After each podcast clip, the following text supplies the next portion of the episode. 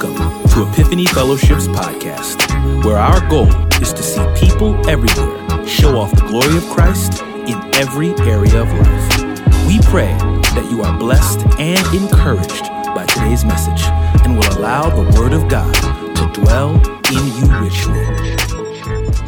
Good morning, good morning again, and welcome to our Sunday morning worship gathering. Always, as usual, it is excited to be able to gather. I know you're in your living rooms, maybe in your car, maybe even at a coffee shop that's open back up. I don't know where you are, but uh, you may be watching this as we're playing it for the first time, or you're watching a replay.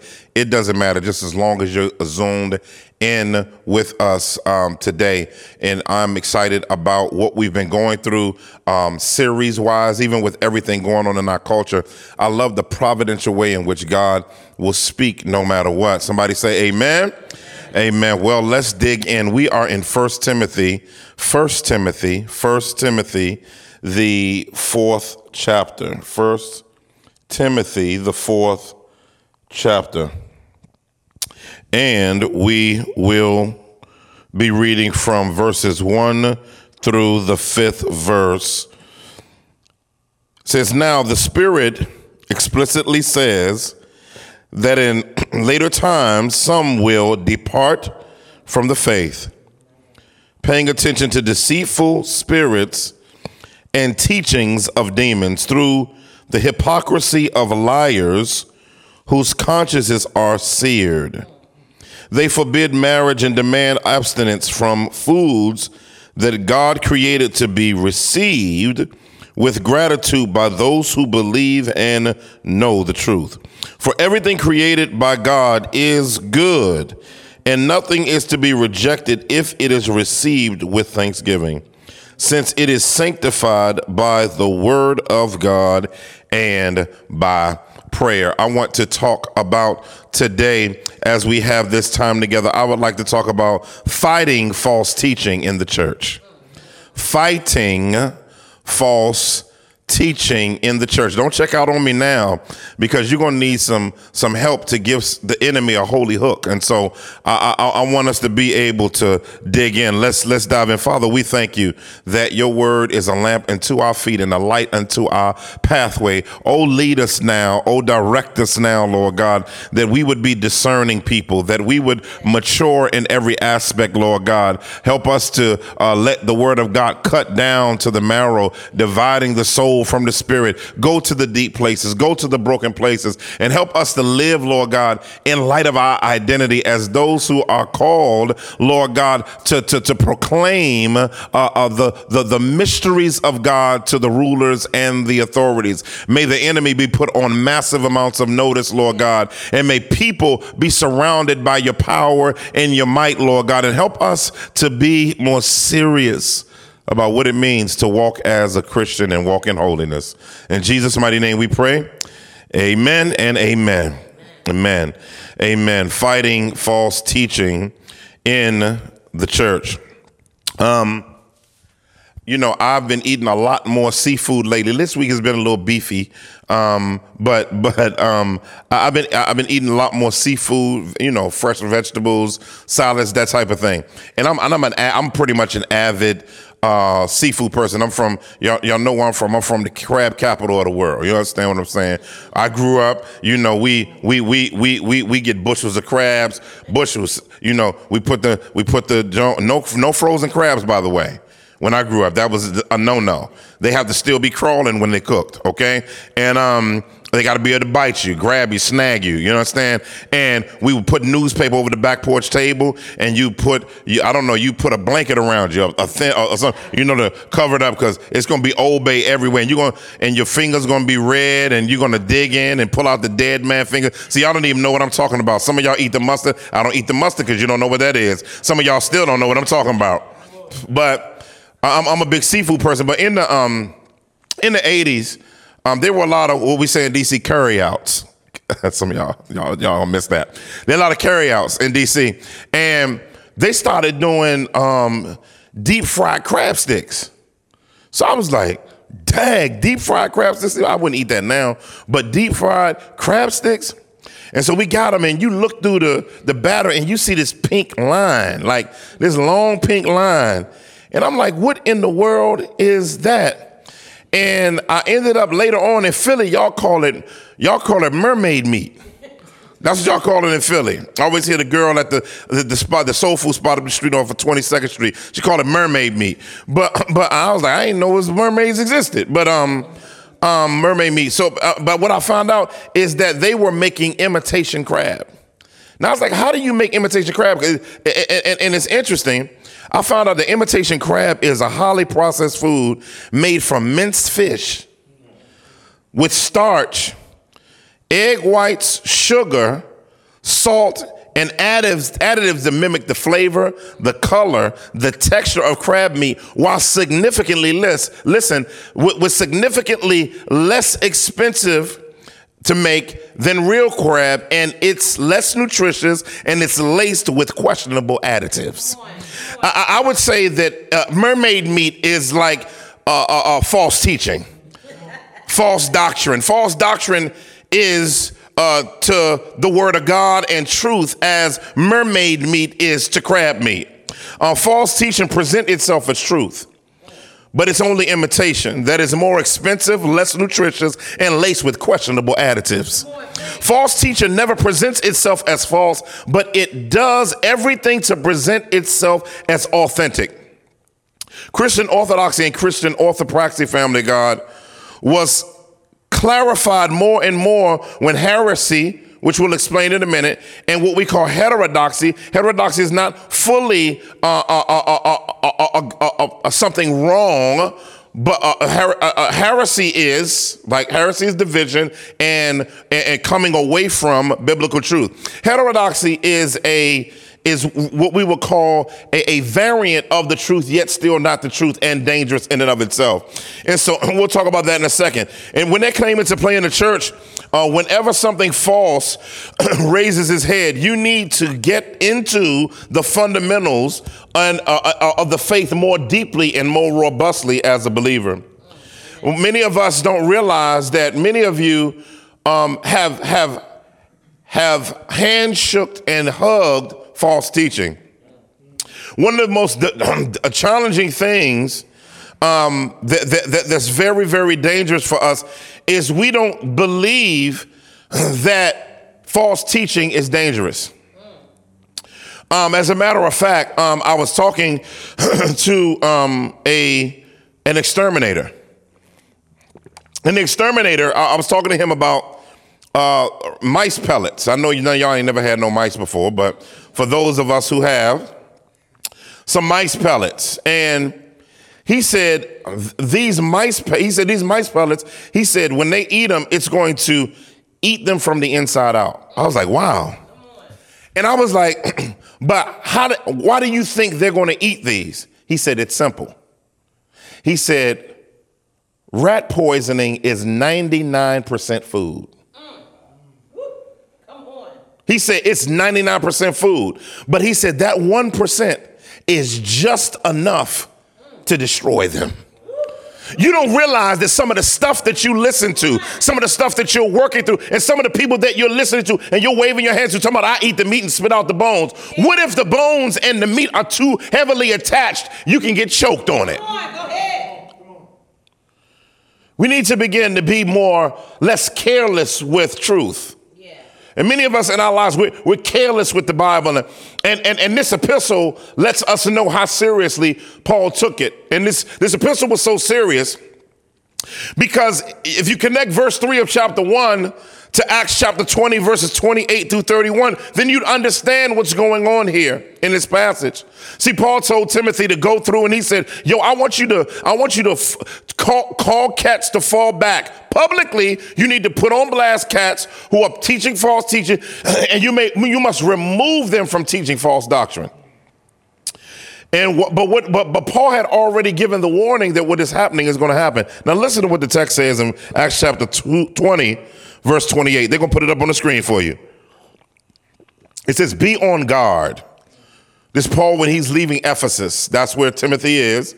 He's talking to the elders, not the church at this point. He's talking to the elders he appointed. He said, Be on guard for yourselves and for the flock of which the Holy Spirit has appointed you as overseers. I love that. He's letting them know to, it's just like a shepherd who stands over the sheep and he looks into the pasture to see if there are any wolves, any jackals, any, any foxes, anything that could pose a threat. Because sometimes the shepherd has to, has to tap and hook sheep when they don't see the danger that the shepherd sees. Yes, come on. He says, Be on guard yourselves and for all the flock which the Holy Spirit has appointed you as overseers to shepherd the church of God, which he purchased with his own blood. That's a lot of responsibility. He says, I know that after my departure, listen, savage wolves will come in among you, not sparing the flock. Whenever a wolf comes in the flock, a wolf never comes in the flock looking like a wolf. A wolf will serve in ministry. A wolf will express a calling to ministry. A, a, wolf will do whatever a wolf needs to do to get as close as a wolf can in order to do and put in its destructive claws and fangs into the sheep. Yeah. It says, Men will ri- even rise from your own number. In other words, there will be people that are in leadership that will fall away. And it says, from their own number and distort the truth to lure the disciples to follow them. In other words, Paul warned them that it would be a church split. Paul prophesied that, that it's going to happen. and so what has happened now is that we're in first and second Timothy. Now that has happened. Now it is happening. But the problem is no one's doing anything about it.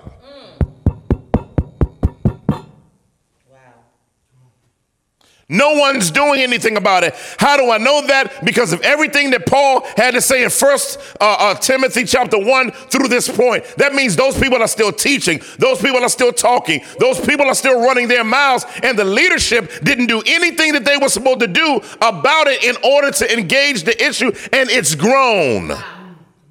As a matter of fact, it's men and women doing it. That's why chapter two, the ending in chapter three, is a correction to men and women who are disrupting the spiritual and theological and practical ethos of the church. Listen, family.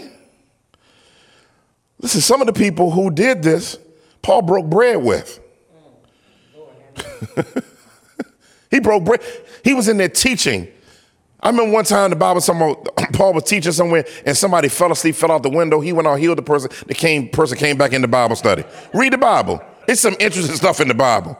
You didn't even know that was in the Bible. Read the book of Acts. He hung with them. He taught, these people he taught. He laughed with.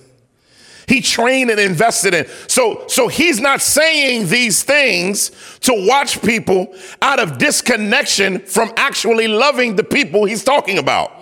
He's saying that there's such a danger to the flock. I got to put my feelings aside in order, and you have to put yours aside in order to deal with the greater issue of the gospel being a maximum issue in the flock. And if you don't do it, you are compromising if you view love through the lens of not protecting. And so, what is false teaching? I told y'all I got a lot for y'all today. Um, what is false teaching? We're going to put all this up there. What is false teaching? What's a false teacher? And what is a false prophet? It's all going to come on the screen. False teaching, anything that informationally undermines biblical truth. Anything, and that can be expanded, but that's that that's a working definition. All of these are working definitions for me. I hope y'all are tracking with me. What is a false teacher? A false teacher is one who intentionally or, this is important, unintentionally undermines truth. See, a, a person can be a false teacher even if they didn't mean to be one. Because being a false teacher is about having wrong information and communicating it to people Like at the moment that Peter, listen, listen, listen, listen, listen. When Peter told Jesus, he said, Jesus says, I'm going to the cross. What did Peter say? Oh, he started, he started rebuking Jesus for saying that. And Jesus said, Get behind me, Satan. At that moment, Peter became a false teacher. At that moment, and, he, and, and, Jesus Christ brought him right back. So that means false teachers can be a false teacher in a moment and be brought to repentance. Yes, hallelujah. They can be brought to repentance. So, what is a false prophet? a false prophet is one who presumptuously foretells or foretells current things or future things and is either accurate or inaccurate. Do you know false prophets can be true prophets? In the sense, not true prophets, but have authentic prophecies? Look at look at Deuteronomy 18. It said, if the thing comes to pass, but then they attribute it to another God. So what is it letting you know? What is it letting you know? It's letting you know, it's letting you know clearly and surely that a false prophet is a person that is spiritual. I remember, um, I can't tell y'all everything I said to this dude because I'm, I'm, I'm, I've grown in Christ more. But this dude started prophesying over me, and he was just saying all kinds of stuff. And I, I had some, some, uh, some sanctified slash unsanctified words for him. I basically says, you know, you full of it. And he said, I know I am. I couldn't believe he said that. But I didn't say, you know, you're full of it. I said something else. And, and, I, I, I, and I had to ask the Lord for forgiveness. Amen. Point one. Point one. Let's dig into the meat and bones of the text. Leadership must warn and equip the flock in how to remain stable in the faith.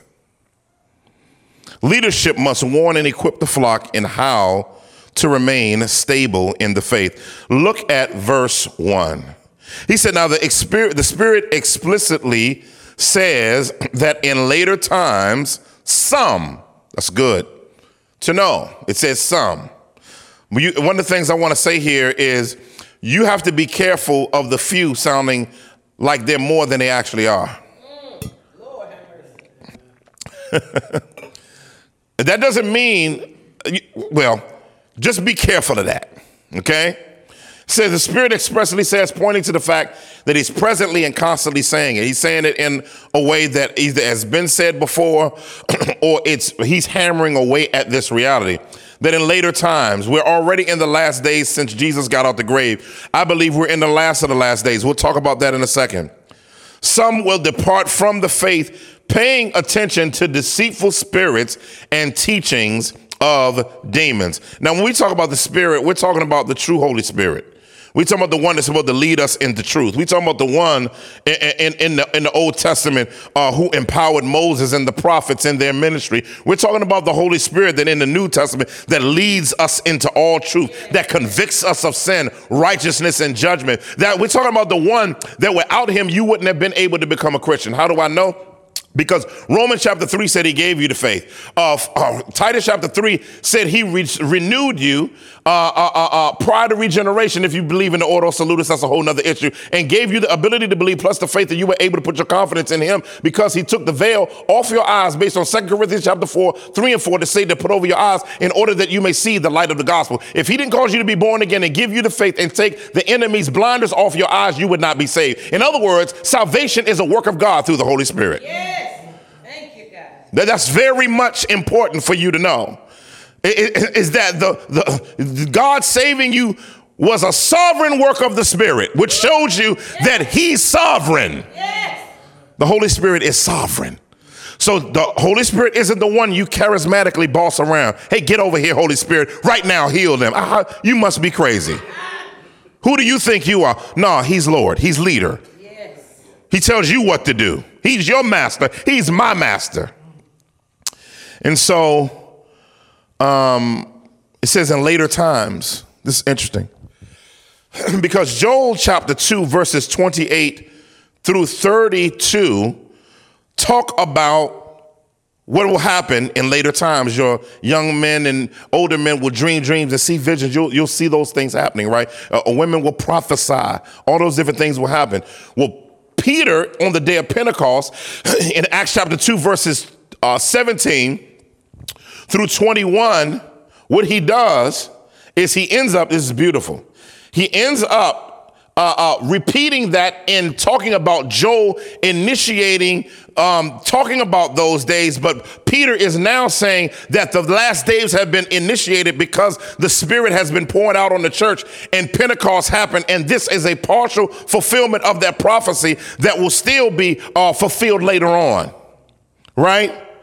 And so both of these passages are for. The, uh, uh, for that uh, reality. So many things as of late, I, I, you know, I, I, can't talk about too much. And y'all know I'm not a spooky pastor, but I do believe in the spiritual, the gifts of the spirit. There have been everything, a lot of things, I can't talk about everything, but a lot of things have been going on. There have been some very specific dreams that people have had. And they've told one person I was a little upset at because something that happened recently, they dreamt, they dreamt it, but didn't know they, they didn't understand what they were dreaming about. And when they when when a certain thing happened and they told me, I was very upset with them because I said, "You should have told me this, and I would have immediately known the interpretation of the dream." Someone else, a friend of mine, had a dream about another whole different situation, um, and and he told me the dream. And like Mary, I said, "I'll treasure these things in my heart," and he kind of giggled. And it's crazy. something crazy happened. It, I mean, I wish I could tell it, but I, I, I want to be very careful. But one of the things I'm not saying is that dreams and prophecy, listen, replace scripture. Everything that they jumped about that they were pointing to were things that only affirm what scripture already says. It's just put in a particular situation around a certain group of people that puts it in context.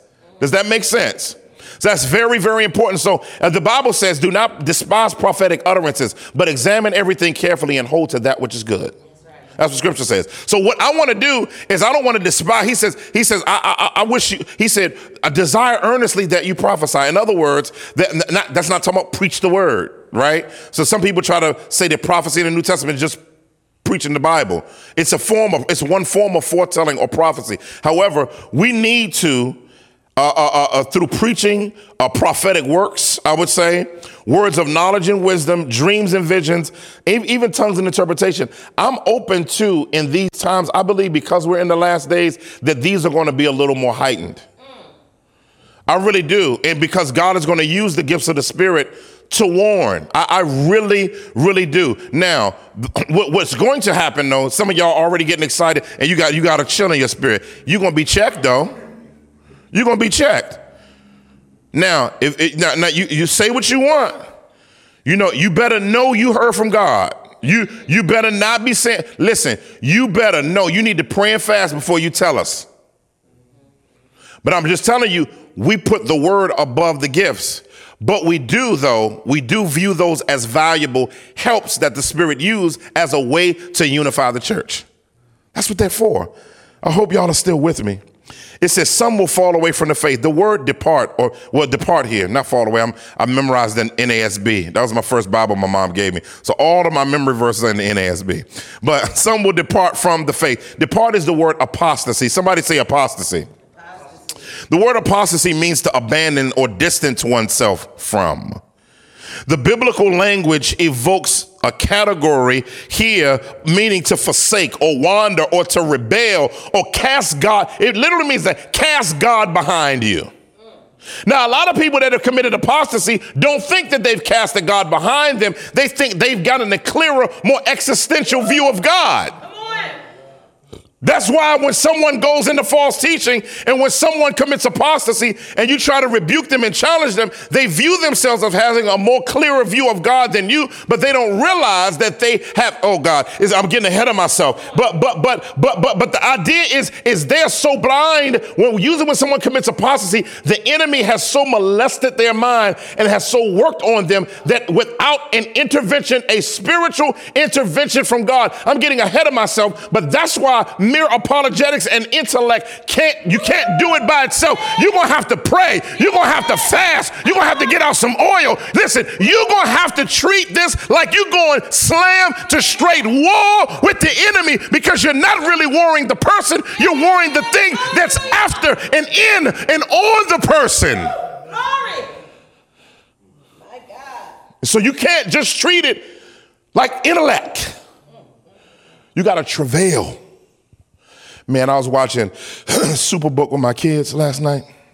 Sometimes we'll do it once a week uh, outside of our Bible devotion.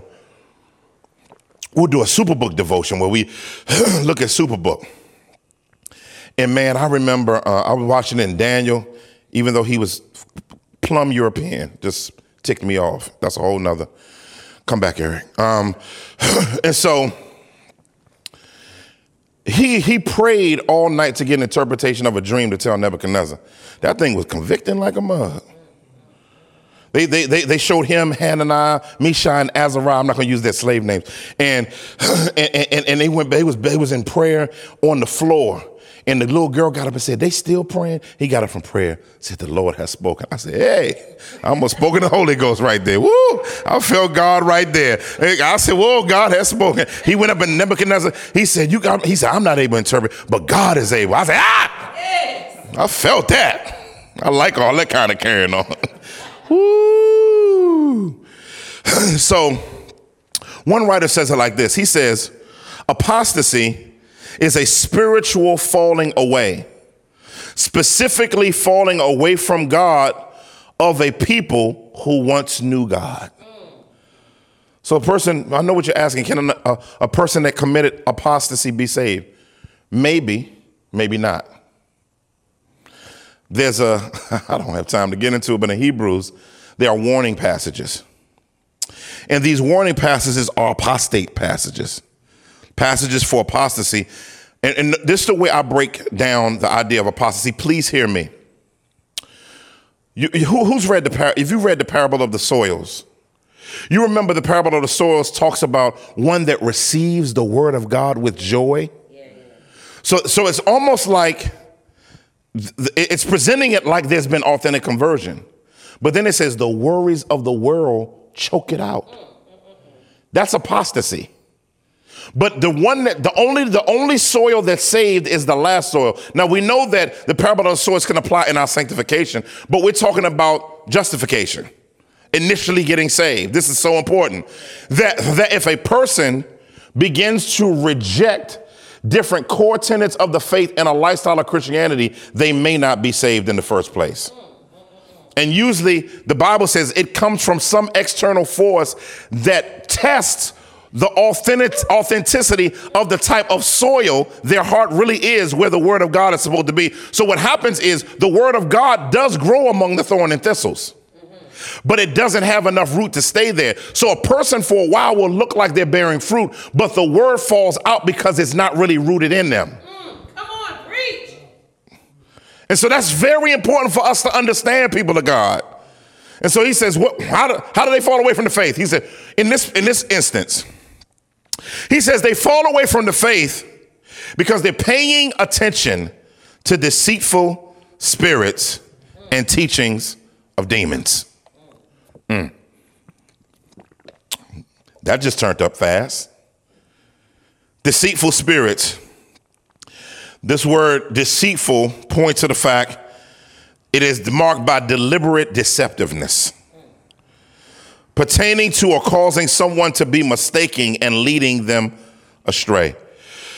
Paul uses this principle in 2 Corinthians chapter 11 verses 2 and 3. He says, "I have betrothed you to one husband who is Christ."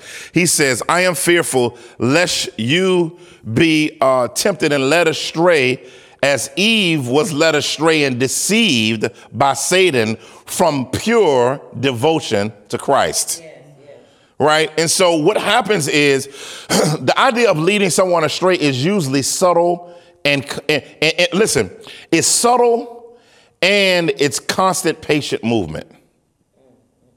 Deceitful spirits are patient. See, that's why a little leaven leavens the whole lump. See, what happens is, is the enemy initiates something. And then you like, mm, I'm intrigued by this. Then he drops another crumb. You eat that. You drop an, and oh, that deceit is always slow, methodical, and patient. It's never an event. But if you see a change on someone and you're like, how did you get here? It's been happening way longer than that moment that they're standing in front of you. Yes. Deceit is always slow. What is deceit full of? Lies. That's one of Satan's favorite things to deceive people with. Lies. He lied to Adam and Eve. One of the other things that Satan loves to do and the deceitful spirits love to do is they love to slander. What is slander? Slander, the action or crime of making false spoken statements, damaging a person's reputation. The enemy loves to slander as a way to create false narratives in the minds of people in order to make the amount of people espousing it claim credible. So the enemy loves to get you slander. He loves to create lies. That's this deceitful spirits Create lies about Jesus, lies about the word, lies about the church, lies about leadership, lies about people in the, in the church. And, and, and what, and what ends up happening is, is that because, like in this generation, there is a hurt church narrative where most people haven't really even been hurt by the church, but they vicariously heard about it. So then when you bring up church hurt, they try to empathize with something they never really actually experienced. And then what ends up happening when someone slanders saying church hurt, what ends up happening is there's an outcry, not because there's actual experience, but because the enemy has slandered the church in such a way where it, it, you, you always hear about the negative about the church. You never hear about the positive. And so what happens because of our fallenness is that the slanderous narrative takes over the positive narrative. And what ends up happening is, is now church is a negative thing, but church was bought with a price by Jesus Christ. But now you're out here slandering him and trying to destroy the church. And so one of the things that the scripture does is deceitful spirits always love to lie and create a narrative. And sometimes the deceitful spirit makes people who have fallen away from the faith, listen, believe that it actually happened to them even though it didn't happen. That's what makes it deceitful. It's like, so when did this happen? Who did this to you? And what and you begin asking questions like, that didn't happen to you, dog. No, but I'm saying, no, no, no, no, no, no, dude. It didn't happen. See, the enemy is so deceitful. He'll even make correction to you seem like abuse. That's how, that's how, that Satan is a mug shot. I'll just put it that way. Help me. Some of y'all think when you get confronted, oh, see, that's what I'm talking about. See how the church, no, no, no. See, that's the devil. See, that's that's you because you're arrogant. Oh, Lord. And the devil is molesting you. And then you're like, oh, I'm, I'm, I'm frustrated and hurt with the church. He's like, no, you should have just repented. That's what that was about. That's all it was about. It was just that easy, fam. Also, gossip. Gossip. Satan loves gossip. Casual or in unconstrained conversion, conversation rather, casual uh, unconstrained conversation or reports about other people, typically involving details that are not confirmed as being true. So, what people to do? Man, have y'all heard about? That's how they started off. And they sound so innocent, but what they're doing is putting it out in the atmosphere to see who'll bite. And then when you bite, it becomes an entire conversation. And who, those who have the Holy Spirit are convicted when they leave and vexed because the Spirit convicted your conscience because that wasn't healthy. And as y'all say out there, good energy. You're like, why am I, why I feel all negative? That's because you were around what your soul was redeemed from. Glory. God didn't, God didn't, God didn't save you to be around demonic conversation. And see, but some of y'all in the midst of it are cowards and won't confront the gossip. See, some of y'all will be like, mm, I don't know. Mm, mm, mm. Let me think about it. It could, it, I see how you could see it that way. Help me today, God. Help me today. You know what it is. We need to grow up. We need to stop being. Non- we are non-confrontational generation unless the unless the herd of everybody's against it because we're afraid to be out there alone standing for truth. Oh, help me today. I got to move. Division is another one. Working to break peace and unity among the people of God. Confusion. Doing things to promote fear, disloyalty, biblical illiteracy, lack of assurance, instability, and the knowledge of God's will. I told you I got a lot today. I'm not even halfway through. I got to finish this. This is this is crazy the way God had us flow into this.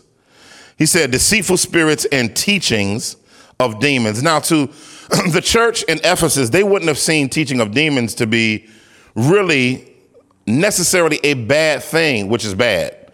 Because in their society, like Agathos and Apollos and all of those were they were considered um, they were considered good demons. So they were good demons and bad demons, which is which is crazy. but teachings of demons comes from this. Demons are the lowest level of evil spirits in the spirit world. Please hear me.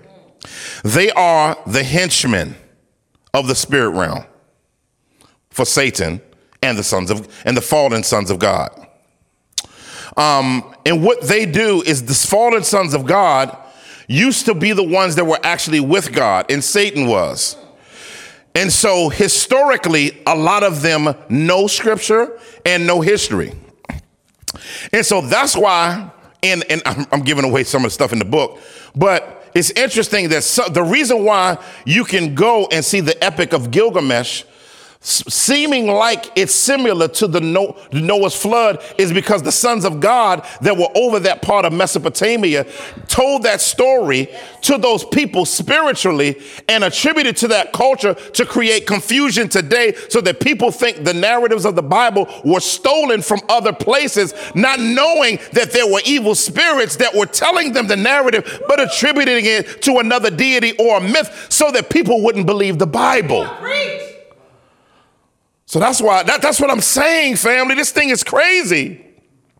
And so, because of this, because of this, uh, this idea, these teachings of demons, you got people like Helena Blavatsky, who is a part of the Theolo- Theosophical Society. And Helena Blavatsky claimed that she was talking to the ascended masters. That's man, that thing. I was like, I, I, I come against you, Satan. I, I, don't even like the way that sound uh, Prophet Muhammad claimed that he was talking to the angel Gabriel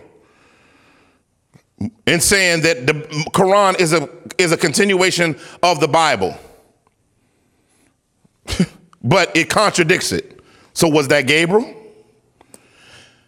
Ellen G. White of the Seventh day Adventist Church is called the spirit of prophecy, even though she was a racist and also had abhorrent views of the gospel. I don't have time to go through it. So, but but but these but this is the funny thing about doctrines of the demons, family, is those are the obvious ones. See, those are the easy ones to spot, kind of. Others wrap themselves in less overt garb. Black identity. oh, uh, he, he uh, see, that's why the white man religion. No, I'm not talking about. Shut up. Just shut up and be quiet. When I talk about black identity, I'm talking about the worship of black identity to the point where it trumps Jesus Christ.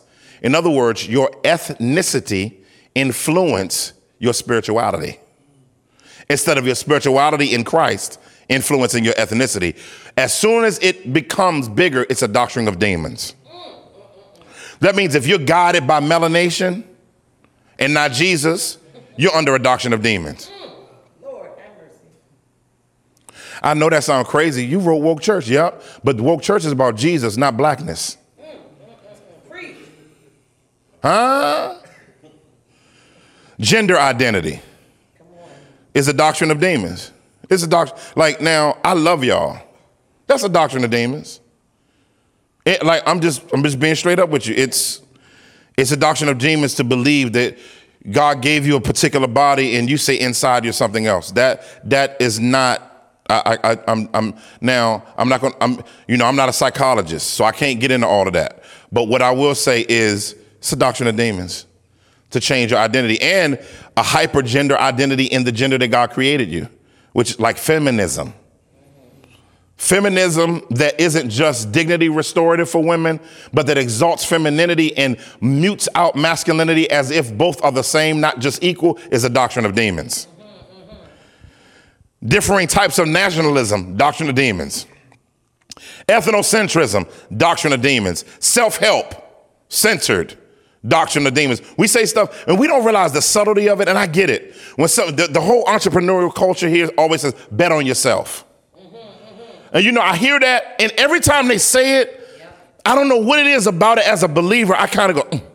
You know, I, I get saying invest instead of investing all over the place and wasting your money, invest in your idea. That's good stuff. But when it's like invest in yourself, it makes me think of Second Timothy. says, In later times, people will be lovers of self. Give yourself a hug. You got to love yourself before you can love someone else. Uh, I'm like, I, I, I get it, but something in it saying, how do I put that? Is that biblical? Yeah, come on, preach. Like, or do you love God before you love yourself? Yes. Ooh, go ahead. See, because you can't love you until you're taught how to. Yeah. So love doesn't start with you loving you. Love starts with you loving God. And or no, forget that. Love starts off you recognizing God's love for you. Mm-hmm. You saw that? Because love comes from God, not from you. Yes. That's why Ephesians, uh, Ephesians, the second chapter says, to know the love of Christ, which surpasses all comprehension. Because once you know his love, it changes. But that's why we got to be in the Bible family and let the Bible inform us. Secular humanism, syncretism, you know, uh, you know, secular humanism and syncretism, living, having our feet straight on the fence. I can, I can burn sage and be a Christian. You know, I'm not talking about burning sage because you like the smell. I'm talking about because you're talking about you getting rid of spirits. Someone, I'm just sw- putting the sage across the house. Man, you you can save money. Just say in the name of Jesus, get out. Hey. Save that sage money. That was free. That's free. That's free. Get out of my house, devil. Watch watch War Room too, where she just yells, Satan, get out of that's free. Right? And so it's so important for us as believers to understand what we have in Jesus Christ. Whenever you submit to a doctrine of demon, you're lessening the value of what we have in Jesus.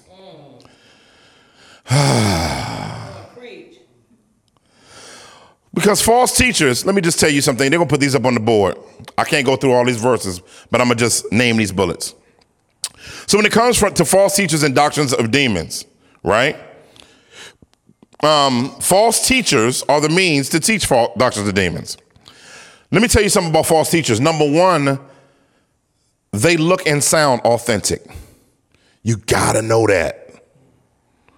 2 Corinthians 11 tells us that Satan is even to mask himself as an angel of light. Satan not gonna come up to you. There's nobody uh, with a pitchfork and a tail and horns. Satan has never looked like that. Satan is a beautiful being from heaven that fell from heaven and still looks the same, just without God. He looks the same. So he's very good looking. Very good looking. And he is a shapeshifter like the other cherubim that you see in Ezekiel. This is too deep. I don't have time for all of it. But you don't know that, the, the, they, they, they can change shapes and they can make their faces look like lions. They can make their faces look like snakes. That's why Satan, when he showed up in the garden and she wasn't scared because he wasn't a physical being, he was a spiritual being that came in the form of a spiritual snake. That if you go over to Ezekiel, you can hermeneutically blend them together and say, oh, the spirit world and the, and the, and, and the, and the natural world were blending. And so him talking to them was not strange, but they used the euphemism as a snake because God didn't build out the entire theology of the cosmology at that time. I wish I had time to talk about it. Preach. My God. They know what you want to hear. they do. They know what you want to hear. And they give it to you. The Bible says, wanting to have their ears tickled, they accumulate themselves teachers in accordance with their own desires. Mm. False teachers tell you exactly what you want to hear. They, they do anything to not tell you what you don't want to hear because the false teacher wants you fully convinced of them. They don't want any negative energy, what they call it. They want you to feel positive. They promote self love and so, in a self centered way. They do miracles. Did you know that? They do miracles. That's why Jesus said, people are gonna say, we prophesied in your name. Then we cast out demons in your name. He gonna say, depart from me because I never knew you. These were people that were false teachers. How do we know they're false teachers? Because they never knew him. Simple. they sometimes have accurate prophecy. Deuteronomy 18. They play into your core desires. Second Peter chapter 2 sexual. They'll, they'll, they'll downgrade biblical morality and say they have a special thing because that's why we can, we can see. That's why a lot of times false teaching is connected to immorality. Name one that's not. They always have a way of undermining the gospel, Galatians 1. So legitimate gripes get used as lies in the face of authenticity local church cattiness, toxic and abusive leadership experiences or stereotypes, black identity, dignity stuff, all of that stuff. Wish I had times. You know, one of the things I could say is I, I, hate that I would be able to even not say that I have never experienced people saying they've committed apostasy. But I remember hearing a young lady tell my wife, and I, my wife used to disciple her years ago, and she said, I just don't believe anymore. Um, and we tried to sit with them, we tried to talk with them, and tried to work with them, and they were just like, "We, lo- I love y'all, we'll talk, but I just don't believe anymore." Another person we we've experienced that, that she loved her, just a daughter to me, said, "I just don't believe hell is real anymore. I just don't believe hell is real, Pastor E, and." I love you, Mom, that, but I just don't believe that hell is real. And I just believe, she basically believed in universalism because she, she, she lost someone in her life. She lost someone in her life that didn't know Jesus. And because she knew they were in hell, she had to create another reality of their ending in order to comfort herself. Mm, See, even in your grief, a demon will get in there and give you a false teaching and get you changing. And then that'll be the beginning of you creating an entirely different faith than the one that you were supposed to say that you believed in. That's how subtle false teaching is. It comes in when you're hurt. It comes in when you're frustrated. Demons know the right time to come in and teach you. Huge issues. I don't even have time to go through this entire list of things that I have. But it says, we just that was just verse one, y'all. Through the liars, the hypocrisy of lies whose consciences are seared. Let me look at this conscience is seared, then I'm gonna give you some practical things. It's interesting. Just listen to this. Now, the New American Standard says conscience is seared as with an branding iron, which that's the idea here. Seared points to, you know, I was in a fraternity in college, I got branded. It's seared, right? Not saying it's right. I'm just telling you what happened. So Conscience is the psychological faculty that distinguishes between right and wrong, either affects or comforts the person depending upon their actions. L- listen to what one commentator said, what, what the lexicon said. It says, seared is to brand with a hot iron. Listen to this. The, the imagery pictures crime punished with branding marked on the perpetrator. Listen. Such are those with branding marks whose consciences are scarred inwardly and outwardly, thus identifying them as those who have abandoned the faith. Listen to what another one said. This one was this one was telling. It says the branding iron or the searing was especially used on livestock. Listen to this. This is this is where you know it's spiritual warfare. The searing may thus mean that the consciences, listen, please hear, the consciences of these apostates have become property of evil spirits. Why is that important? And why does it say, please hear me and don't let me lose you? Having your conscience seared. What's conscience? The conscience is the place where your values are assessed to let you know what to be convicted of and not to be convicted of. Hear me. This is deep. And so the, the point is the evil spirit now rewrites the conscience of those it oppresses and possesses with a new sense of morality and truth. That is why, listen, you can talk to someone who has been swayed away from the faith and they can seem so convinced and sincere, but sincerely wrong. Because the, the, the enemy has so branded them as a part of their identity that they can't see you anymore. That's why it takes God. It takes God. This is why the gospel has to shape our conscience and our values. This is exactly why we talk about gospel centered all the time. Because it has to shape your conscience and your values. Your sanctif- big part of your sanctification, the renewing of your mind, is knowing what your conscience. You ever let, let me let me let me give you an example. You ever met somebody and something didn't feel right? You ever met somebody? Or you heard something and wasn't right about it? Your conscience is the means by which the Holy Spirit sets off alarms that something isn't right or it's is right. But in order for the Holy Spirit to convict your conscience, you have to have truth in there that tells you exactly what is wrong so the Holy Spirit can show you what's wrong based on what's in the word. That's why the Bible, I'm telling you this is deep. That's why the Bible says, I will bring back to your remembrance all the things I've taught you. He does it in your conscience, your soul, your spirit, your ruach, your nephesh, right? he gives a couple of examples. I got to end. It's just too much here. He gives a couple of examples. He says they forbid marriage and demand abstinence. What is this? This is basically asceticism. It's a form of unhealthy spiritual denial, and it adds to the gospel. He just gives an example of what a doctrine of demon is. It seems like something that's good. That's what's crazy. Oh, denying meat, don't eat meat, but they don't tell you that they, believe that the meat affects you in a certain way spiritually, which is crazy. That's why he says prayer gets rid of that because of the gospel. Jesus declared all foods clean, so nobody can tell you not to eat that because it has a spiritual issue with it. It just doesn't even make sense, right?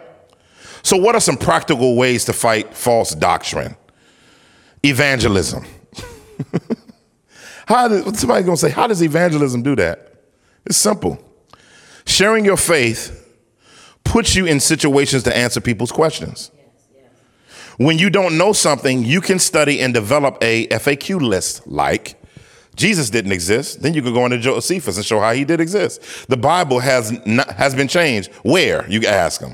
Um, there are a lot of hypocrites in the church. So are you. you got to develop a FAQ list. Well, another way is, and this is what I'm going to start having us do. Um, I'm to we're going to start catechizing the congregation. What we need to begin doing is, um, at some point in our gatherings soon, we're going to start doing the Apostles' Creed. Because a part of my development, if I remember rightly, was just having the gospel and orthodoxy around me so much that it just blessed me, right? And so I, I, like this. It says it can help reinforce biblical truth. I love how the Heidelberg Catechism because it says, What is your comfort in life and death? That I am not my own, but belong, body and soul, in life and death to my faithful Savior, Jesus Christ. He has fully paid for all my sins and his pre- with his precious blood and has set me free from the tyranny of the devil. And it goes on and on and on. Just good stuff for your soul. Yeah, yeah. Knowing church history is another thing. This is extremely important because the Bible says that there is nothing new under the sun. So, looking at how Christians in the past dealt with these same issues that we deal with helps us to see patterns. Like a lot of what's going on with Kemetic stuff and uh, is nothing but New Age from the 1800s, and New Age from the 1800s is nothing but uh, neo-Gnosticism from the uh, first century. it, it, I mean, it just literally repeats itself.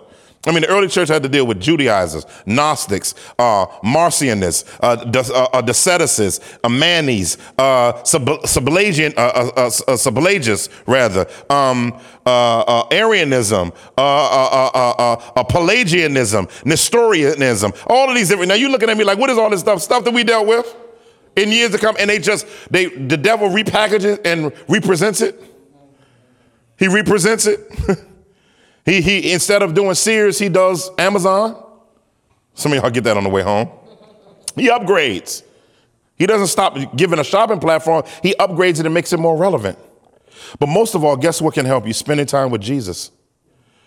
Your devotional time and worship, word, prayer will keep you spiritually wide awake and discerning. Studying your word. Get in the Bible study methods class that we've done and communal discernment, the counsel of others being around other people who literally help discern. If a lot of people in the body are saying the same sound thing about the one thing, it's probably true. We're not talking about cult and cognitive dissonance. We're talking about biblical truth. So, closing, in closing, um,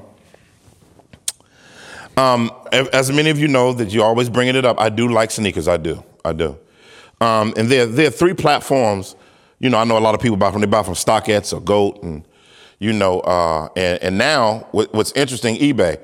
But, but a lot of times they, they is with stock and gold, they have what's called legit check. So if you buy a shoe from someone, the person has to ship it to go to StockX. The legit checker checks it to see if it's a fake. If it's a fake, they mark it a fake and send it back where it came from. If it's true, it passes legit check and is sent to you because it's authentic. The church is God's legit checker. The church is supposed to hear something and be Bereans about that particular thing. And we're supposed to be able to look at it. If you see a legit checker, they, will they'll, they'll take the, the insole out, they sniff the shoe, they turn it upside down, they look at how it shapes. They look, does this, does this look like the factory version? The manufacturer's version. That's what we're supposed to do with information that's in the world. And that's why Jesus says in the last days, you got to watch out that you are not deceived. First Peter says, gird your minds for action. Be watchful. I pray that we'll be watchful, church. Don't chicken out. because one of the things that you want to know is that, like I said, false teaching never presents itself as false teaching. It's never going to tell. You have to be a legit checker to look at these things and see whether or not it's what the Lord says. If you don't know Jesus Christ as Savior, um, you're not legit yet. You're valued, but you're not legit. But God, through Jesus Christ, has paid for your sins so that you can be now legit in your humanity, legit in your connection to God, and legit in every area of life. And He wants to take you from spiritual death to spiritual life. If that's you, in the comments, say, I want to trust Jesus, let us know. One of our team will hit you up. Of course, it's time for communion. Communion is a time to celebrate the Lord's death. Jesus Christ lets us know that he's fasting from drinking the fruit of the vine until he returns. And when he returns, he's going to we're going to have the marriage supper of the lamb and we will celebrate the fact that he has put all falsehood and all sin away. On the night he was betrayed, he took the bread, he broke it and gave it to his disciples, says, This is my body which is given for you. Let us eat together.